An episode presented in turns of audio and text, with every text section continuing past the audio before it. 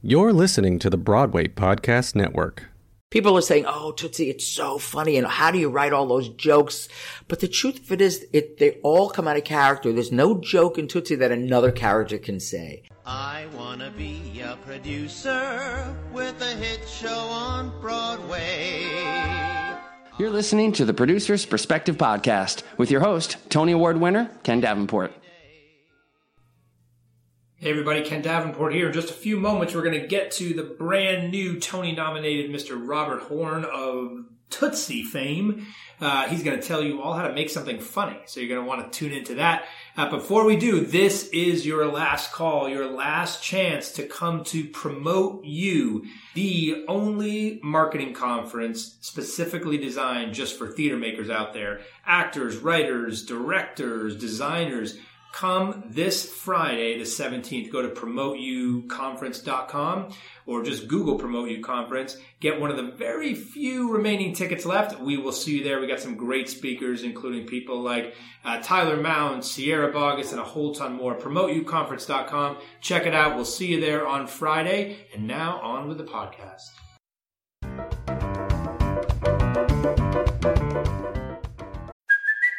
It's Kaley Cuoco for Priceline. Ready to go to your happy place for a happy price? Well, why didn't you say so? Just download the Priceline app right now and save up to 60% on hotels. So, whether it's Cousin Kevin's Kazoo concert in Kansas City, go Kevin, or Becky's Bachelorette Bash in Bermuda, you never have to miss a trip ever again. So, download the Priceline app today. Your savings are waiting. Go to your happy place for a happy price. Go to your happy price, Priceline. Hey, it's Ken. I hope you enjoyed this episode of the podcast, and I hope it's pulling back the curtain on this business of Broadway. If you're looking to learn more about what makes this industry tick, go to my website, kendavenport.com, and sign up for my weekly newsletter. I'll send you one email a week, one article about what I'm seeing, trends, insights, marketing ideas on what's happening on Broadway right now. That's kendavenport.com. Hope to see you there and in your inbox. Welcome back to the Producer's Perspective podcast. My name is Ken Davenport, and today we are very fortunate. Timing is everything in this business and in any business, and we happen to have one of the toasts of the town right here with us today. He's being called one of the funniest guys on Broadway. It's as if he was just discovered yesterday, frankly, but he's been doing this a long time on both coasts. Please welcome recent Tony nominee, Mr. Robert Horn. Welcome, Robert. Ken, so good to see you again after all these years. I know. So, Robert is, of course, the book writer of one of the season's biggest hits so far, Tootsie. Uh, and I met him so many years ago uh, when he was on 13, which was my very first producing credit. Real, that was your first. Wow, Yeah, and your first book writer. It was my. It was my actually third. Uh, uh, third. Yes. We go for accuracy. Here Okay, so it was my third or twelfth, third. It was my third. I had done Dame Edna, just, it wasn't mine, that was just working with Barry. And then I did Lone Star Love, that whole Randy Quaid, uh, remember that situation? That was me, that was me in Seattle hiding from my life. the show that didn't come in Yeah. because he went a little bonkers. That's, yes, yes, it, yes, that is true. so if we look at your IBDB page, like those would be the only Broadway credits: Tootsie, Thirteen, Dame Edna. But from what I hear, you've had your pen on a lot of other scripts over the years. There have credited. been, there have been, and there's been a couple of, you know, we did Moonshine in Dallas, which may will have another incarnation, but yes, and but I I have been known to come in and sort of um find some comedy for shows that come onto the the the, the Broadway. Lacking a little bit of that comedy. Uh, that may lack that little comedy, and and you know, it. I love doing it actually because it's just you're just coming in and writing jokes. It's not you don't have to worry about structure. You don't have to. It's just come in and help make this funny. It's actually a great gig. I just never can say what I what it is. We'll talk about that off the record. yeah. Okay. Uh, so, though that joke writing skill, of course, was honed with a 20 year career plus a year career in Hollywood on shows like Designing Women. But it's felt like to me that you've always wanted to be here doing what you're doing right now. So, how did you end up in Hollywood? Tell us how you got your start in writing and then ended up there. Well, the the long short version of it is I started off here in New York wanting to be a playwright and could not couldn't get my calls answered. Nobody cared and, and went to LA because of a, a number of circumstances, um, and found this career in television accidentally, uh, and, and loved it. And I was a kid of, you know, I grew up watching television. I was a TV kid, did a lot of TV for a lot of years and, and through the help and grace of many, many fantastic people who, you know, took me under their wing. And then, um, it, it kind of started, two things brought me back, which were, um, I was doing an animated feature that actually never moved forward for Disney, where, um, my executive on it was Tom Schumacher.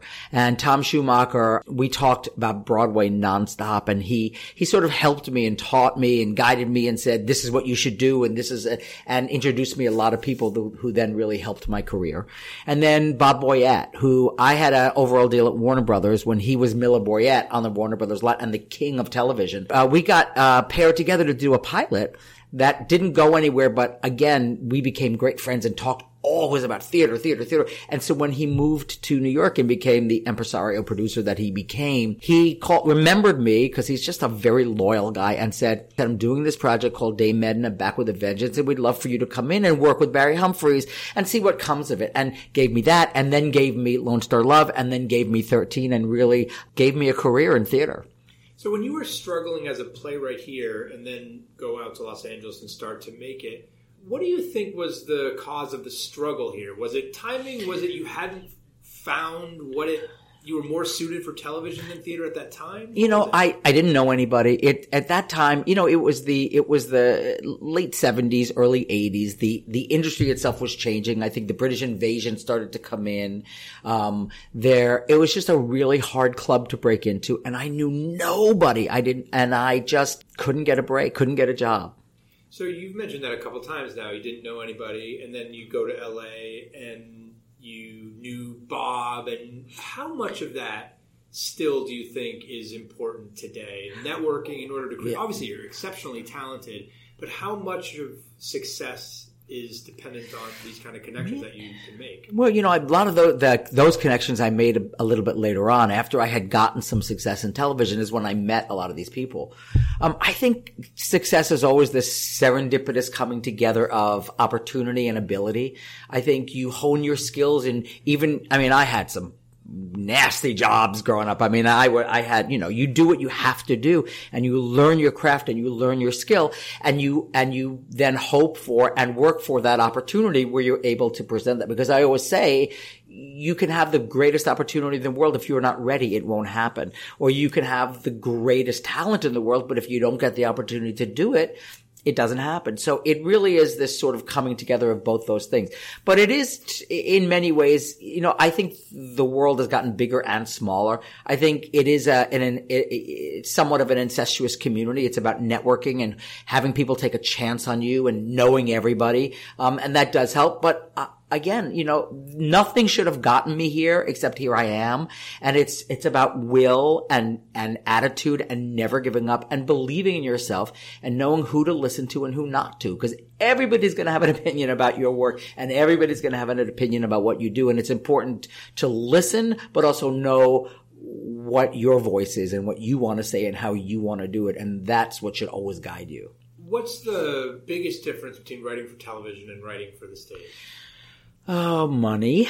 Uh, you know, they're very different. I- I'll tell you what the big difference is, I think. In television and, and film, when you, you know, your job is to put it on the page. Your job is to make sure that everything you need to drive that story, all the narrative, all the characters, all the, the, the situation, the conflict is all there on the page in musicals, and when I say theater, I'm talking about musicals, the music has to deliver a lot of that narrative. So your job is to the best way possible, get you from song to song, filling in all the information you need, but never being redundant because it's the song's job to give you that information. So you have to actually get out of your own way and you have to not do what your instincts in Hollywood teach you to do is to make sure it's there.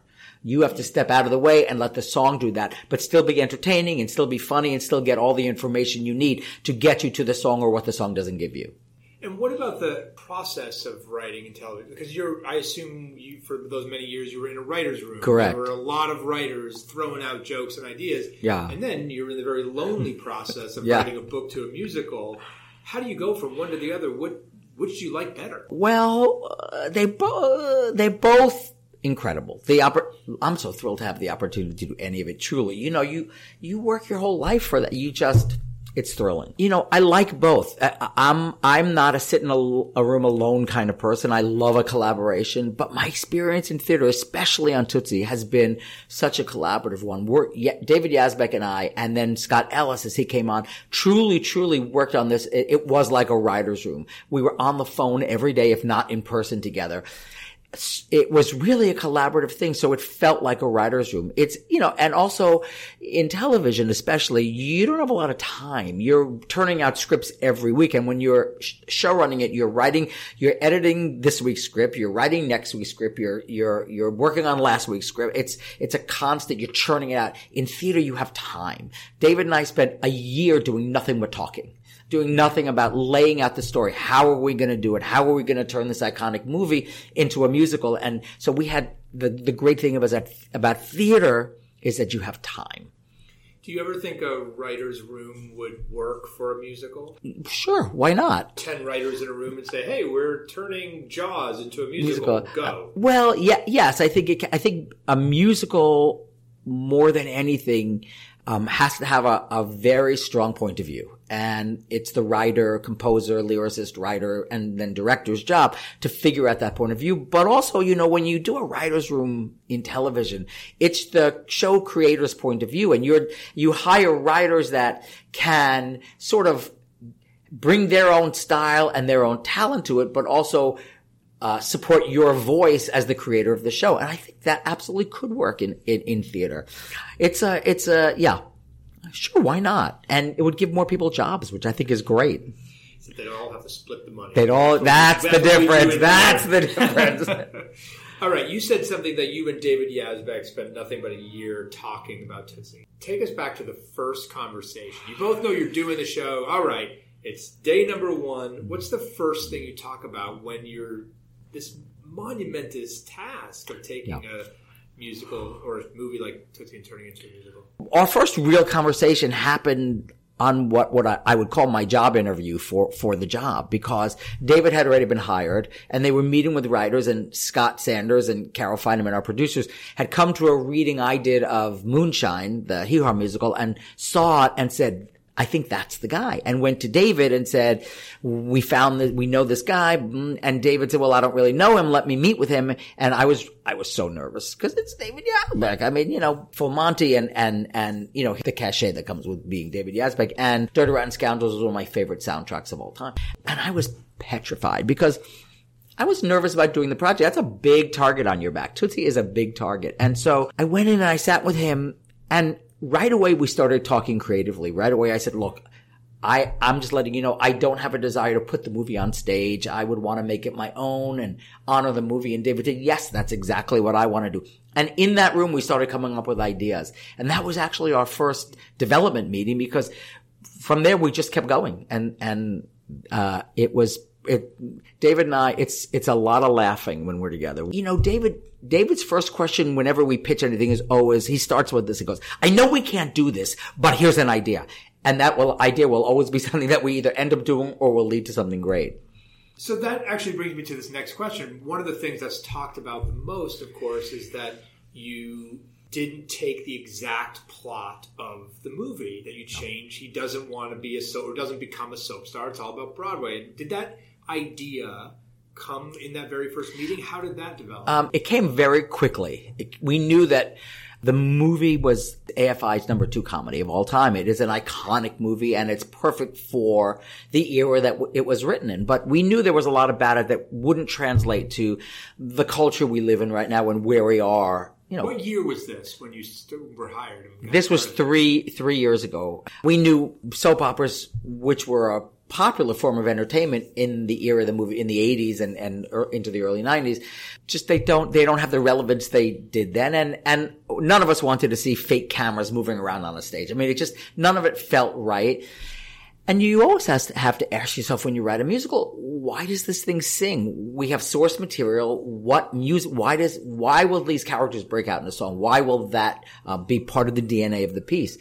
And the idea of changing it to a musical did two things. It gave it a reason to sing. and it made all the other choices feel organic. But also, it then was able to become a love letter to American musical theater and to actors and to New York. And just by making that adjustment, it changed the whole perspective of the piece. Now you wrote obviously thirteen, which we worked on together. We did. this. Talk about the pluses or minuses or pros cons of something totally original, like thirteen was. It was based on a book, but you have you don't have that target on your back with something Right. like that title. Um, do you like that kind of freedom, or do you like a story laid out a little bit more for you? they equally have pros and cons, but truthfully, I love a story that that has a lot of a lot of steak. If there's a lot, not steak, or or um, if for vegetarians, vegetables. Uh, uh, I like high stakes, and whether uh, that's all that matters. I mean, the thing with Tootsie was we made it an original musical based on source material, and so it felt like we were writing an original musical, even though we would go back to the movie every for ideas or for just when we get stuck on something, just to for inspiration. But we did approach it. We sort of approach it like a short story. Here's this guy who is this actor who's told you can no longer do the one thing you love more than anything in the world. And what will you do? And he makes a very desperate and stupid choice. There's high stakes there. And that's a great, that's the great beginning of a story. With 13, you know, 13, especially working with Jason Robert Brown, who really pulled a lot of that from his own youth and from growing up on the, in New York and, and all that. And it was a very personal story, but you try to bring the personal aspects of your life into anything you write, whether they're source material or an original material. What makes something funny? Character. Character and point of view. You, you know, I get people are saying, "Oh, Tootsie, it's so funny," and how do you write all those jokes? But the truth of it is, it they all come out of character. There's no joke in Tootsie that another character can say. So it's funny comes from developing character over time, and and also these actors. It's crazy because some of the characters in the show that are getting a lot of attention and people are really relating to didn't start off that way. Once we cast them, you cast a Julie Halston, or you cast a Sarah Stiles, or you cast Senti, any one of these characters, Reg Rogers and, and Andy, and um, and you work with them and you and you learn what they do and you develop it with them. Ca- comedy just comes. It's kind of crazy because uh, you live with the characters in your head and they start to talk to you and they they say funny things in your head. Yes, I'm you know you're writing the comedy. It's the same with with the aspect and the lyrics, but the characters will tell you how they're funny, and then you're it's your job to just actually structure a joke out of it. But but it, it really always comes from character and story. So tell me about just your logistical process. Like, how do you write? Are you a same day, same time Uh-huh. every day writer? You wake up, you have office hours. Like, what's your? You get assigned Tootsie. What's next? Uh, you, I have, for me personally, I never stop writing, but I, I get up very early. I get up at like 4.35 in the morning. I walk the dog. I have a cup of coffee and I work from like six in the morning until noon every day uh, in my office. And that's my work time. Even if it's crap, even if I end up throwing it out, I make myself write. Six And then hours. if I can get four to six great hours a day, then I'm good. And then throughout the day, I'm constantly writing. I'm making notes. I'm getting ideas. I'll go back, but I, but I, I'm pretty rigid about that time because I get crazy if a day goes by and I don't work because then I feel like, so I have to work every day. Was it always like that? Yeah, I'm kinda always was been like that. Mm. Television trained thing? No, even back Always been like that. Always been like that. When, I, when did you start writing?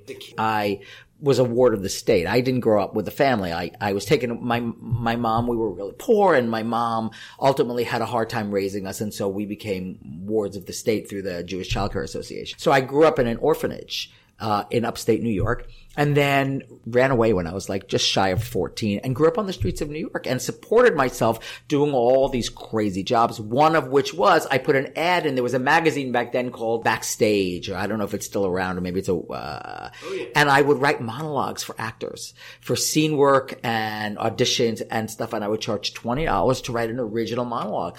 And I got really, and I was good at it. And that was my first, I called it professional job because I was writing monologues for actors for 20 bucks a throw.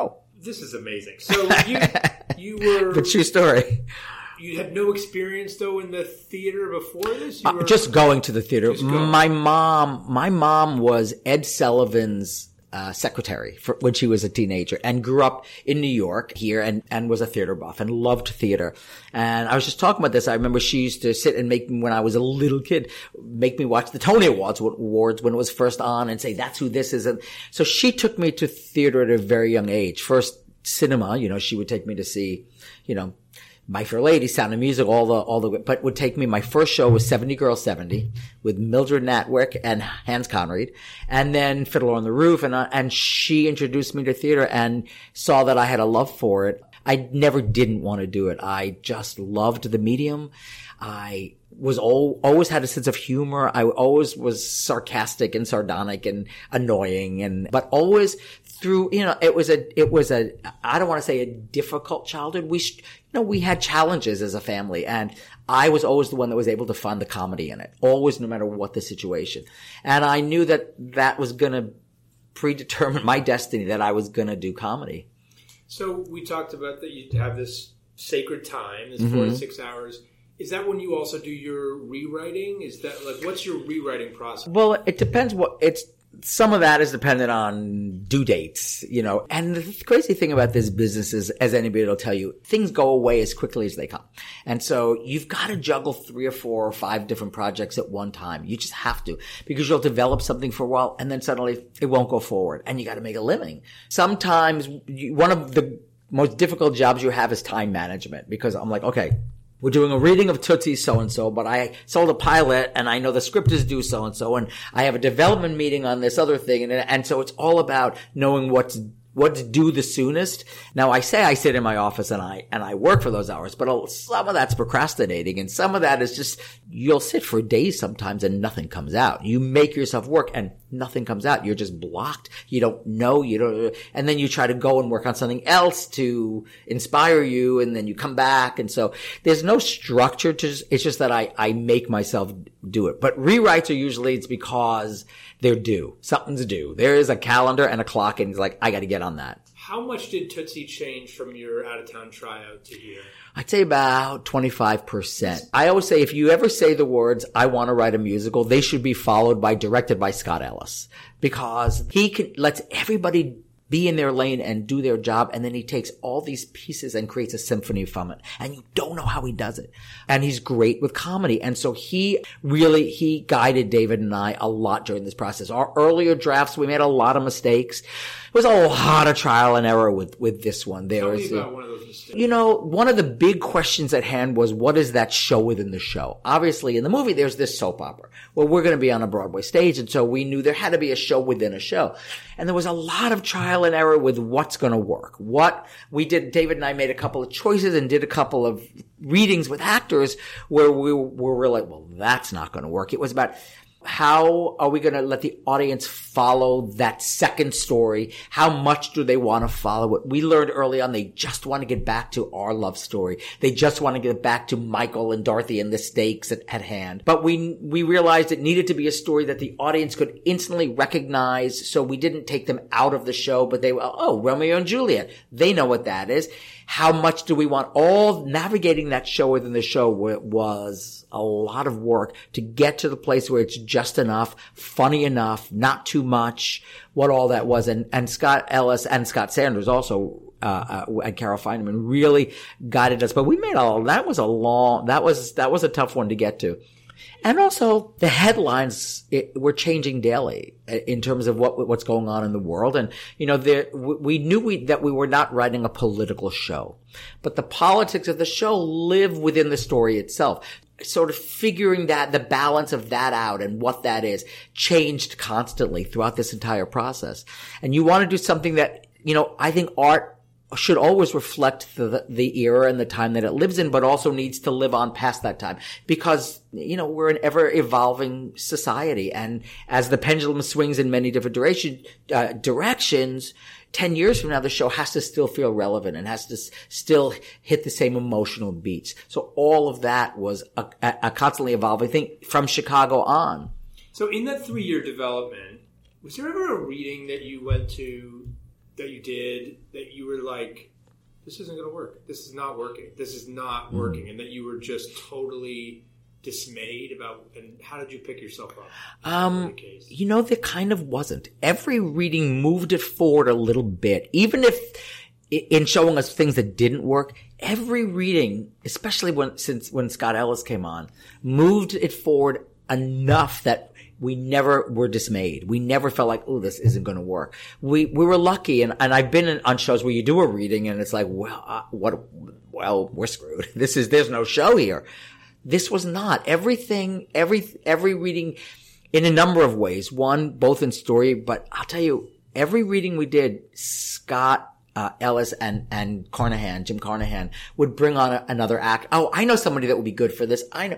Almost their entire cast was cast in readings. We didn't have auditions. Two people we've auditioned of this entire cast because they would bring someone on and if nothing else, we found an actor that was perfect and then we would write for that actor and develop it from there. So uh, we were pretty lucky with, with, there was a, uh, a forward momentum from the beginning.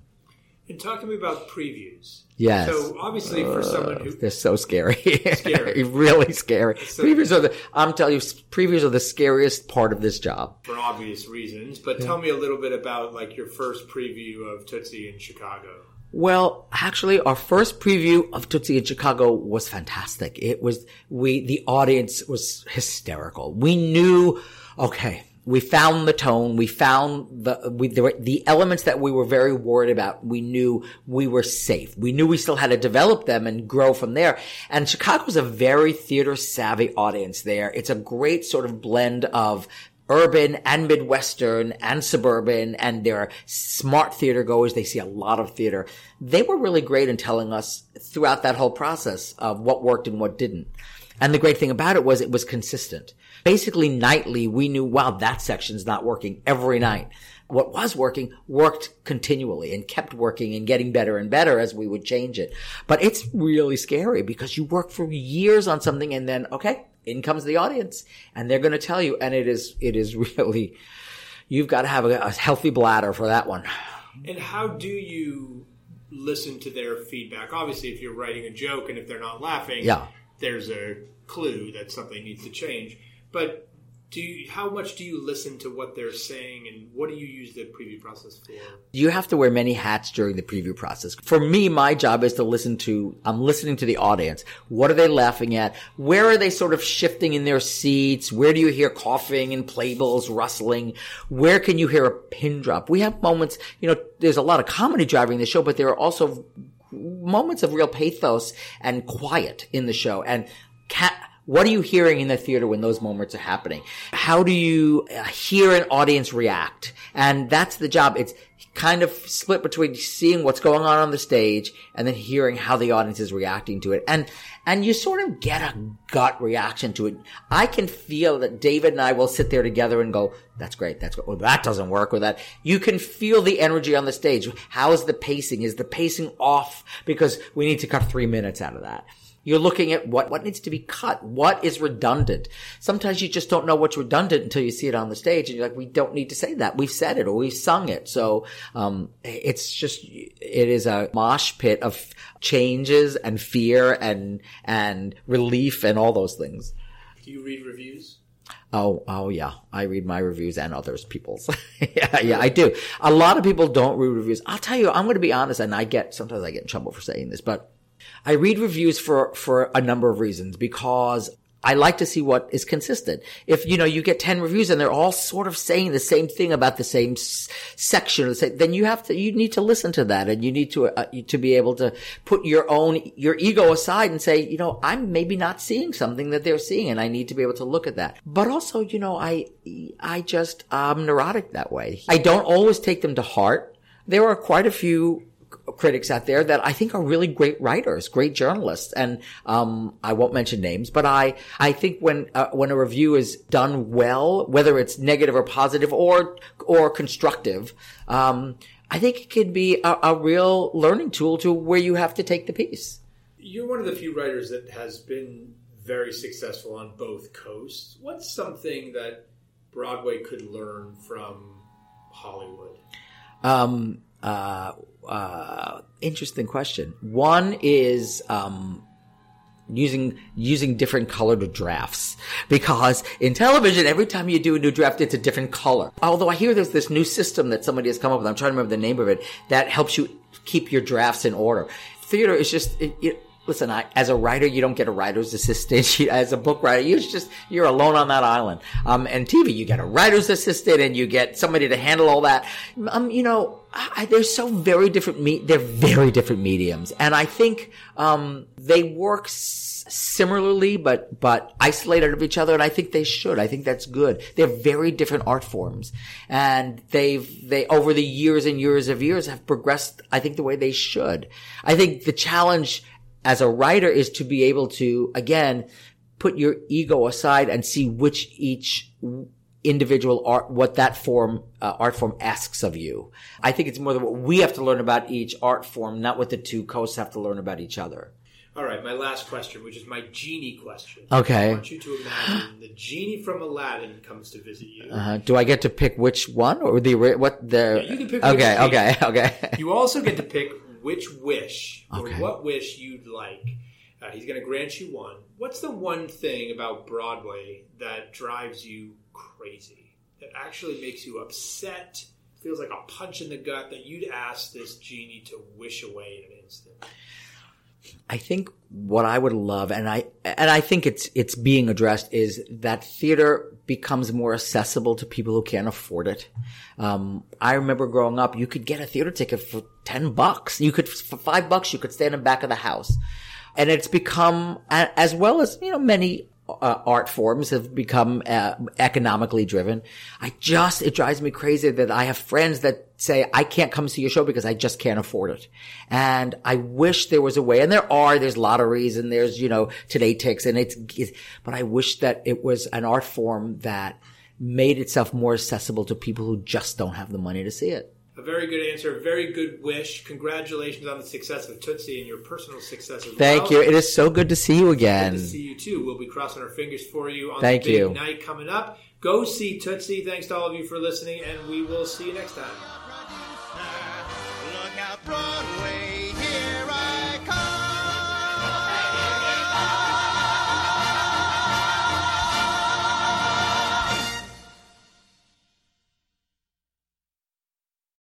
Hey, it's Leslie Odom Jr. here on the Broadway Podcast Network to tell you about the Rise Theater Directory, a program of Maestra Music. Rise is a national online resource designed to connect and empower backstage and administrative and creative theater professionals from underrepresented backgrounds.